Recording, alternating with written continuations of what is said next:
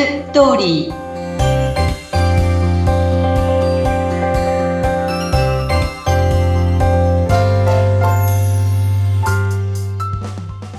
皆様こんにちは結婚相談所ライフツリーの和田光ですこんにちはインタビュアーの山口智子ですえーさて和田さん。前回は結婚相談所に入って活動しているのに結婚を決断できない男女というテーマでしたけれどもね。はい。なかなか衝撃的でしたがただ今日も割とリアルな話題ですよね。そうですね。リアルな話題ですね、えっ、と中高年男性によくある事情。母一人子一人。子一人っていうのは息子一人ってことなんですね。はい。結婚相談所では、あの、40代、50代男性でお母さんと二人暮らしをしてるっていう男性結構見受けられるんですね。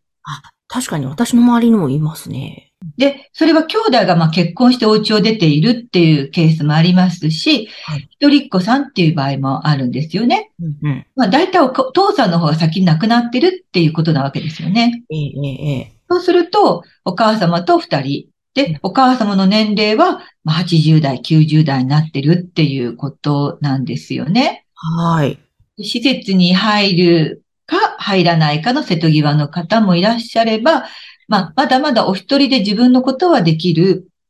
けれども、まあ、それぐらいの年齢になってらっしゃるっていう方もいらっしゃいますね。うんで、皆さん、プロフィールでそれぐらいの年齢になると、まず家族欄を見て、で、その親と同居しているかとかね、その親が一人なのかとか、あの、いろいろとこう、女性の方はそこをこう、結構真剣に見ることが多いんですよね。うーん、なるほど。結婚した後に、どう、例えばね、介護とかが、もし、そうそうそうそう。そういうことも考えなきゃいけないわけですもんね。そういうことなんです。だから、お母様一人、息子一人だと、こう、そのおっしゃるように介護が来るんじゃないかっていうふうに思っちゃうので、まあ、プロフィールのところには、えー結婚することになりましたら、もうお二人で、あの、まあ、住まいを構えますとか、お母様はもう施設に入ることが決まっていますとか、何かそのものをつけた方が、まあちょっとね、お見合いにはなる確率は高くなるわけなんですよね。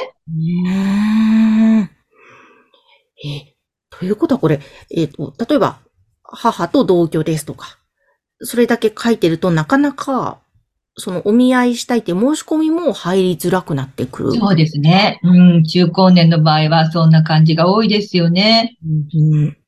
だからよくお写真交換会っていうのがね、あるんですけれども、そういう時に自分の会員さんを、こう、まあ、持って行って、この人はこういう人で、こういう人求めてます、誰かいますかなんて手組みでね、ご紹介し合うんですけど、そういう時に中高年だと、あ、この人身軽なのよっていうセリフがまずあると、それはご両親が、まあ、いらっしゃらないとかね、そういうことになるわけですね。それがなんかまあ、一つのポイントはい。にもなるっていうことになるわけなんですね。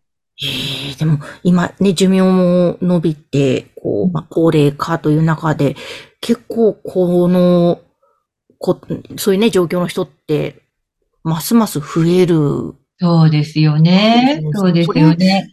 うん、なんかどういう、どう、どうし、どうすればいいんですか？そういう。ね、それ、まあ、たまたまね、うちのこう男性なんですけど、あの、こう、お見合いしたときに、まあ、相手の女性にね、自分のことをすべてこう話したわけですね。今、そのお母さんと二人暮らし、で、お母さんが認知症が出始めてる。で、自分が食事を作っている。はい。で土日はなかなかそういう状況だから、まあ、出かけるのが難しい。みたいなことを話したわけです。はい。で、これを聞くと女性どう思います？ええなんかなんとも難しいですね。ね。うん。最初からこう、認知症のお母様がいるとかね。要はだって初めてお見合いするってことは、その人のこと好きでも何でもまだわからない状態じゃないですか。はい。で、そうでない人たちっていうのはいっぱい他にいるわけだから、まずこの方の話を聞いたら、なんかその後、こう、楽しいとかいう、こう、イメージがもう湧かないですよね。自分たちのその後の生活。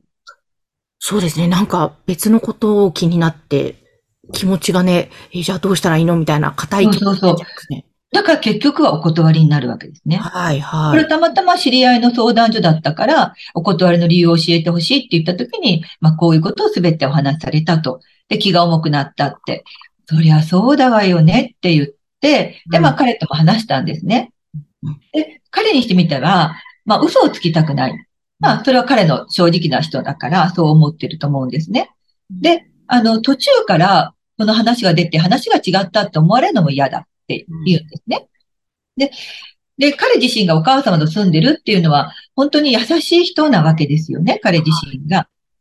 ただその優しさっていうのは、やっぱりこう、付き合っていく上で、だんだんこう感じていくものだから、最初のプロフィールとか、最初のお見合いではなかなかそこは伝わらないわけですね。うーん。そうすると、その最初にこれを全部表したらみんな、ほとんどの人がノーなのよっていう、うん。なんか話すタイミングがあると思うっていう話をしたんですね。確かにそうですね。ちょっともうちょっと信頼関係を深めてから、そうそう。がまだ受け入れやすくなる。そう、あの、彼の人柄とかね、そういうのが分かったりすればね、もうちょっと違ってくると思うし、それに、えっと、実際に今こういう状況だけど、だけど、親戚の方からはお母様をもう施設に入れた方がいいって言われてたりとか、ね、この状況が一刻一刻変わっていくわけですよ。うん。うんだから、交際していきながら、その状況変わるから、もう、今こう、認知症だなんだかんだ言ってもね、それがもしかしたらもう、その時点でもう施設に入ってるかもしれないし、いろいろとわからないので、もうまずそのことをすべて、あの、最初にそうたらけ出すっていうかね、そ、れはやっぱりやめた方がいいっていうタイミングを見て話していこうっていうね、うん。よね、したんですよね。ですね。え、例えばですよ、その、お母様と同居している男性というパターンでもお見合いがうまくいって成婚にということもあるんですか？いや、私ね、そのお母さんと同居だけじゃなくて、例えば、えっ、と、今までにあったのは、まあ、ご兄弟に、あの、身体障害者の方がいて、その面倒を見るとか、あと、ご自分の、まあ、インシュリンをずっと打ち続けているとか、皆ん。さんそれぞれにいろんな状況ってあるんですよね。はい。はい。で、それを男性はやっぱり最初に話したいって言うんです。ほで、話して分かってくれる人と会いたいって言うんですよ。で、それをプロ、じゃあ、じゃあもうそういうならばって最初にプロフィールに書きます。お見合いはできません。うーん。でしょ？っていうことなんですよね。これ、例えば何回かお見合いして関係ができてから、実はっていう話をして、女性も受け入れてくれて、うまくいいくっていうことはあり。そう。この今ま、今の話の人たちはみんな結婚したんです。おお、すごそい。そうなんですね。そうなんです。結局、障害者のある弟さんを持っている彼のことも、あの、私はあなたのことを支えていきたいから弟さんの面倒を見るって言ってくれたし、女の方がもうまあ心広いのかな。で、インシュリンの人もそうですよね。好きなあなたのね、ことを私は、あの、えっと、支えていきたいっておっしゃったしね。へえ。もう皆さん結婚された。だから、私は何もかも最初にこう全部出さなくても、少しずつあなたの人柄とか性格とかこういろいろと分かって、あの、こう信頼関係がね、築かれていった時のタイミングで、こういう話をして、それでももちろんダメな時はね、ダメだと思うんですよ。だけど、あの、そこで今までは、まあ割とうまくいってるし、うん。あ、よかった。なんかね、その後どうなのかなと思っていたので、最初からじゃなくて信頼関係築いてから話した場合、それを受け入れてくれる相手もいて、うまくいってる人も結構かなりいるということですね。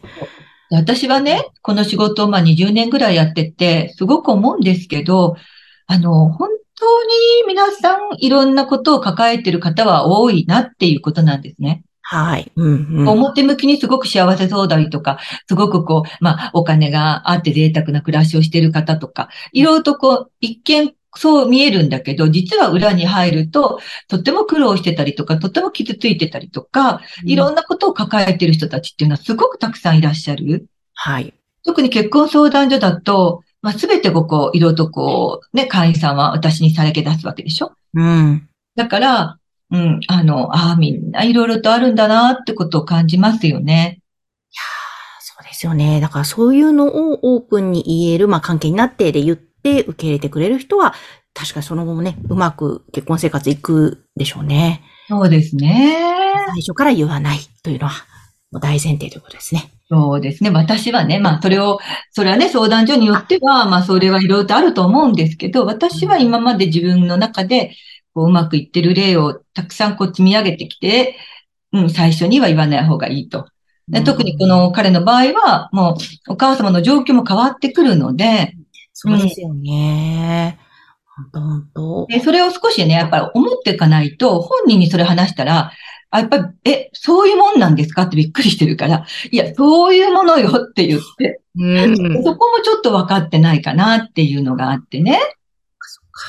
だって彼自身は、あ、自分が反対だったら、全然相手のお母さんの面倒も見ますよって。で、彼はすごい広い気持ちなわけ。でもね、そういう人ばっかりじゃないからねって。うん、そうですね。いやということでね、皆さんお聞きいただいてわかるように、和田さん、もう本当に親身になって、いろいろ相談に乗ってくれ、またアドバイスいただけますので、もうめげずにくじけずに、ぜひついていっていただけたらと思います。あの、相談がある方は、番組の概要欄に和田さんのホームページ掲載しております。お悩み、また番組宛てのご相談、質問もお待ちしております。どうぞお気軽にメッセージを送ってください。はい、お待ちしてます。どうも、和田さんありがとうございました。ありがとうございました。